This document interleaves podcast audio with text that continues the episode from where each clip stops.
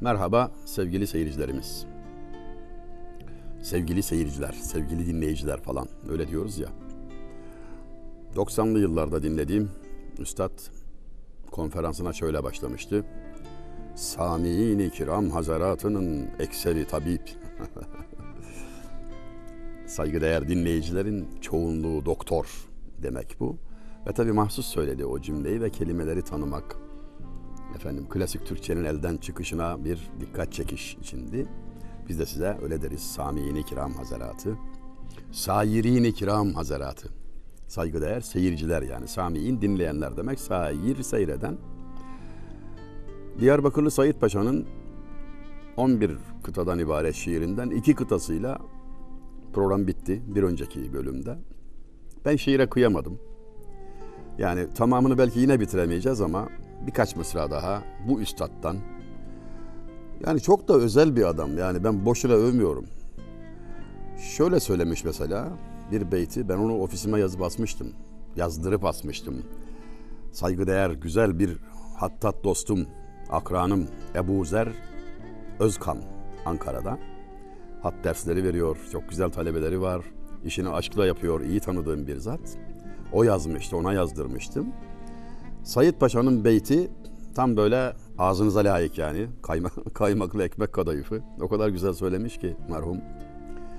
Vakti ikbalinde kasırdır kibarın himmeti. Mürtefi oldukça şemsin sayesi maksur olur. Hani vezni fark ediyorsunuz değil mi sevgili izleyenlerimiz? Meraklı olanlar failatün failatün failatün failün vakti ikbalinde kasırdır kibarın himmeti mürtefi oldukça şemsin sayesi maksur olur. İkbal vaktinde kibarın himmeti, büyüklerin yani makam sahiplerinin, yüksek kişilerin himmeti yükseliş zamanlarında kasırdır diyor, kısadır. Yani böyle az olur. Yani şunu demeye getiriyor. Hani bir tanıdığınız vardır. Bir gün bir makama gelir. Sonra bakarsınız duymuş, yükselmiş. Sevinirsiniz. Sevdiğimiz bir dostumuz var oralarda filan diye. İşimiz olursa arz ederiz filan diye. Halbuki şunu unutursunuz, göz ardı edersiniz. Yükseldikçe himmeti azalır. Erişemez hale gelirsiniz. Bu işin de gereğidir biraz yani. Daha çok kişiyle muhatap, daha ağır sorumluluklar altında. Yani bir ilde vazifeliyken görüşeceği kişi sınırlı. Fakat mesela başkentte veya İstanbul'da artık değişti. Biraz da gücenirsiniz belki. Yani selam vermez oldu, bizi görmez oldu filan diye. Aslında o işin her zaman bir ihmal ile ilgisi yok. Bunun dışında zaruretler de bunu getirebiliyor. Yükseldikçe himmeti azalır. Faydası azalır. Ama bunu söyleyince işte şairlerin böyle bir özelliği var. Şiirimizin böyle bir özelliği var. Bir örnek eşliğinde hatırda kalıcı bir şekilde ee, çakarlar ki unutmazsınız. Mürtefi oldukça şemsin sayesi maksur olur. Güneş yükseldikçe gölgesi kısalır ya diyor. İşte onun gibi. Hakikaten güneş yukarıya doğru gitti. En tepedeyken gölge ayağınızın dibindedir. Yükseldikçe gölgesi kısalır. Bu makam sahipleri ne kadar yukarı çıkarsa sizin onu tanımanızın faydası o kadar azalır. Boşuna heveslenmeyin demenin şaircesi. Gölge ve güneş ilişkisi üzerine Fuzuli'den de çok esaslı bir beyt yani aynı hat levhasında yer alıyordu. Alt alta yazdırmıştım. İrtikai kadr için lazım tevazu Adem'e. Şemsi gör kim sayesin salmış ayaklar altına. Aynı vezinde. Failatün vezinde. İrtikai kadr için lazım tevazu Adem'e. Şemsi gör kim sayesin salmış ayaklar altına. Manen terakki etmek için, kıymet bulmak için, yükselmek için lazım insana tevazu. Bak diyor güneşe, bütün nimetlerin kaynağı, cihanı aydınlatan güneş. Ki beytteki adı Şems, gölgesini ayaklar altına salıvermiş. Sayesin salmış, şemsi gör kim sayesin salmış ayaklar altına. Yani bakınız güneş ve gölge münasebetinden bir şair başka bir hikmeti, bir başka şair başka bir hikmeti bize armağan ediyor. Etrafı seyretmenin böyle bir neşesi var. Şairlerden bunu öğreniyoruz işte. Gözümüzün önünden geçip gidiyor ama fark edemeyebiliyoruz. Fenni merhumun dediği gibidir. Sen çalış çeşminde istidat peyda etme, arife ayineyi ibret nümadan çok ne var. Sen çalış gayret et de gözlerin görmeyi öğrensin. Hikmeti, ibreti, seyretmeyi, müşahede etmeyi öğrensin. Yani sen kendine bak. Yoksa zerreden küreye, molekülden galaksiye, bütün yaratılmışlarda hikmetler arzu endam ediyor. Resmi geçit var ama görmezsin, göremezsin. Ben ondan endişe ediyorum. Dikkat et diyor, bakmasını öğren diyor. İbretle bakmasını öğren. İşte şairlerimiz bize buna dair güzel misaller veriyorlar. Said Paşa'nın, dedim ya geçen sefer, iki kıtasına temas edebildiğimiz şiirinden bir kıta daha okuyalım bakalım. Ben kıyamadım yani, mevzuyu geçemedim. Bu kadar esaslı bir manifestoyu öyle mühmel bırakmak istemedim işin doğrusu. Şöyle diyor üçüncü kıtada.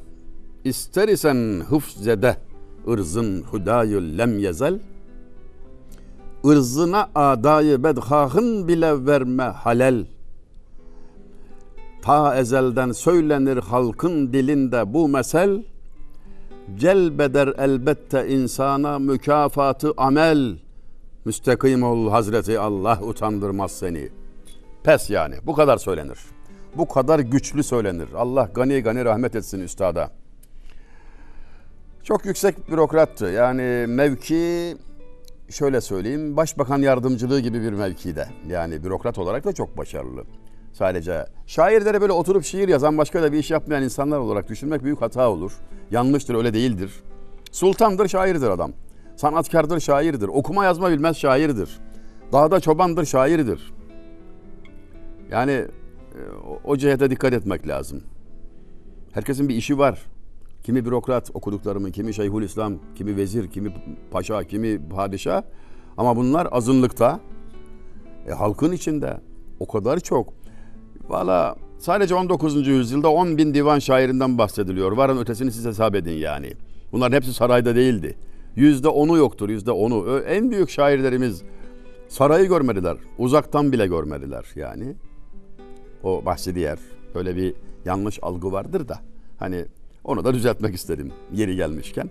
Geldi mi yeri sahi? İster isen hıfzede ırzın hüdayi lem yezel. Allah senin ırzını korusun. Namusunu, şerefini korusun. İstiyor musun? Elbette.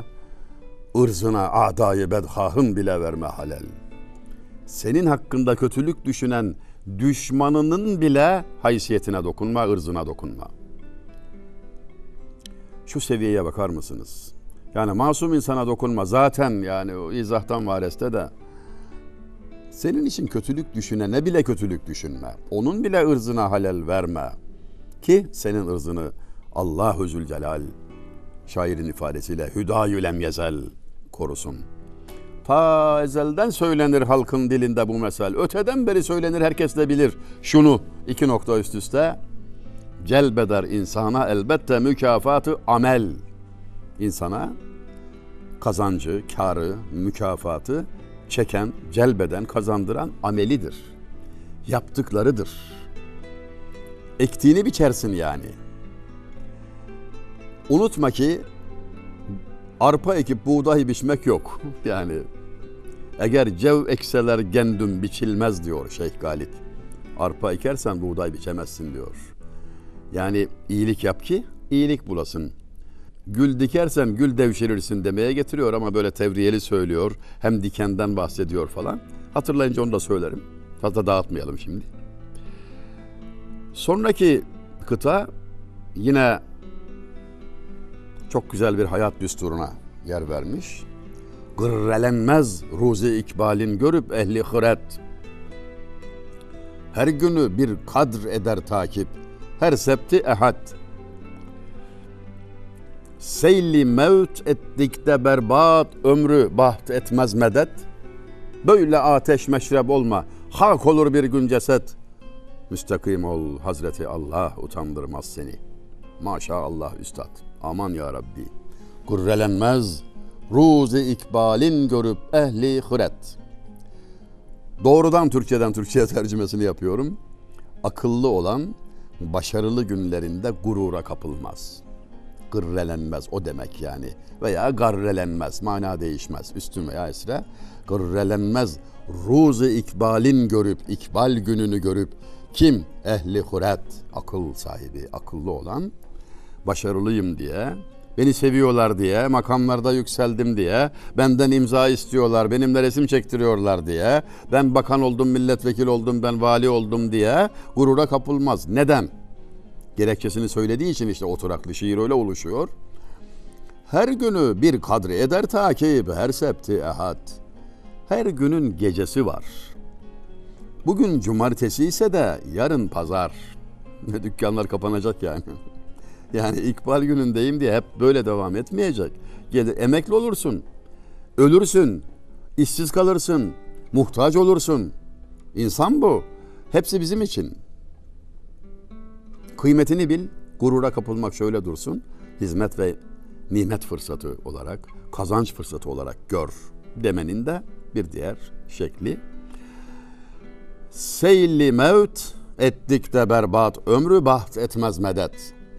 Ecel seli geldiği zaman ömrü berbat eder.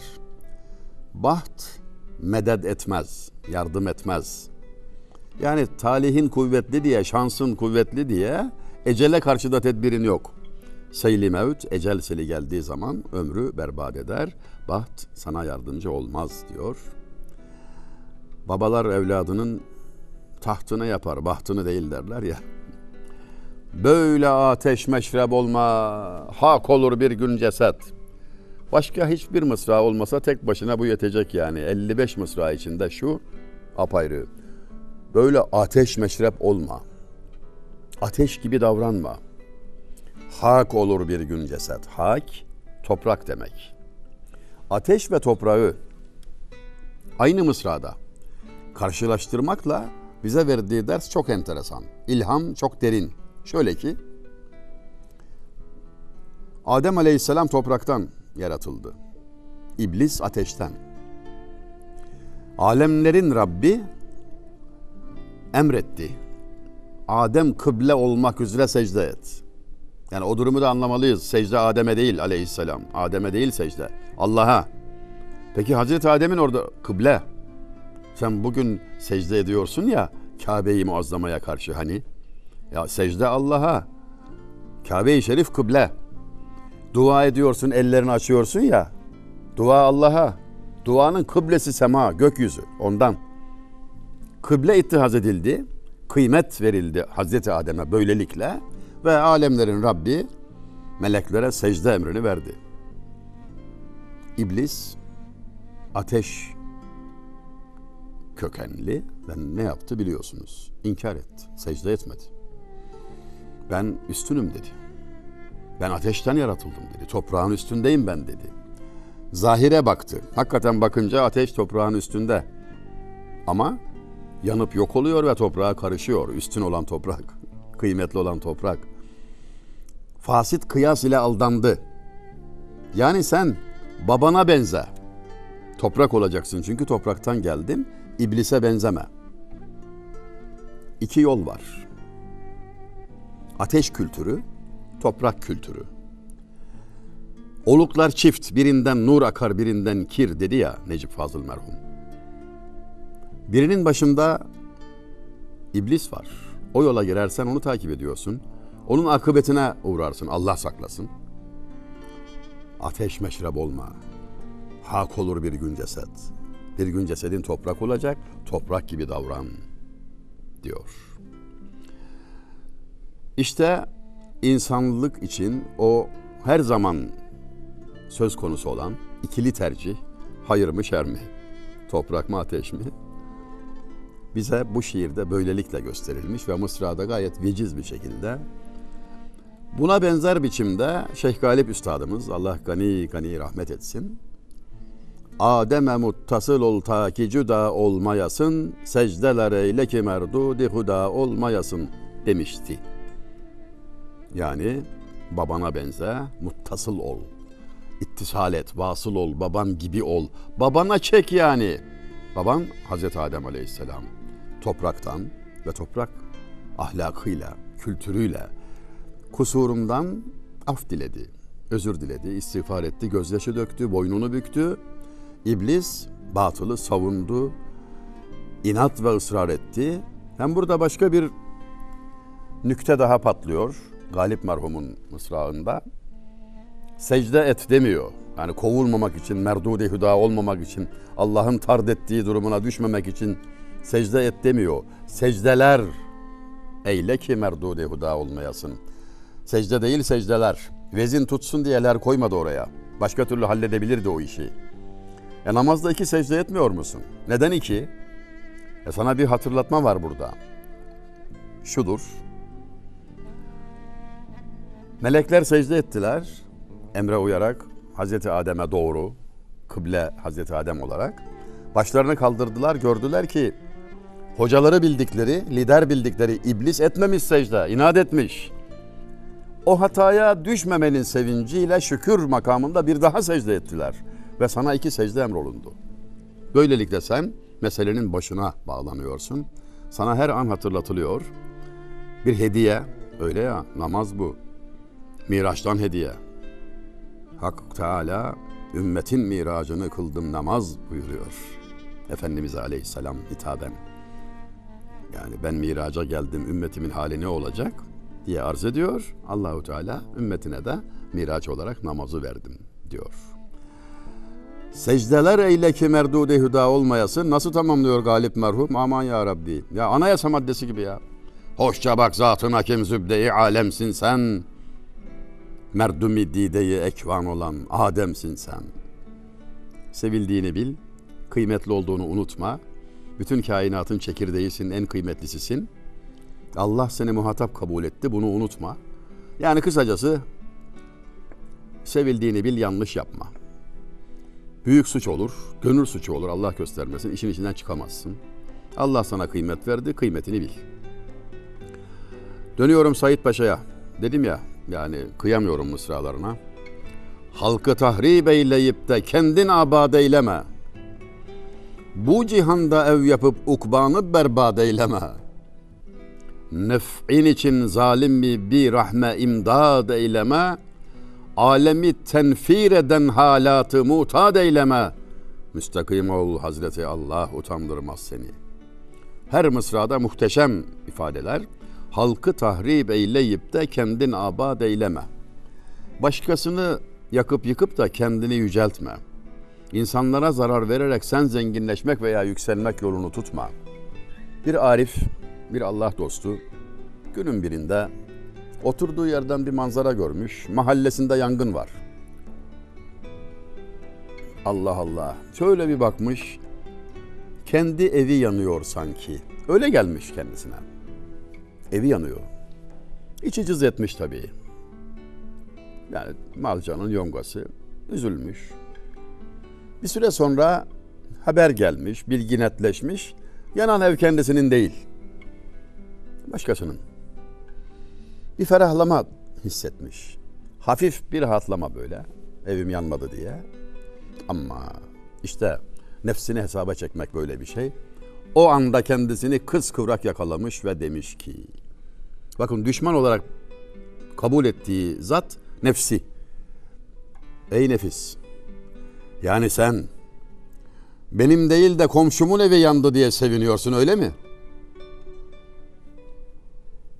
Evin yanmaktan kurtuldu. Yanan da komşunun evi. Ama sen buna seviniyorsun ha? Diyerek cezaya bakın efendim. Evi sadaka olarak dağıtıyor. Satıyor, elden çıkarıyor. Yani kalbimi böyle meşgul eden mal istemiyorum ben diyor. Nefse ceza.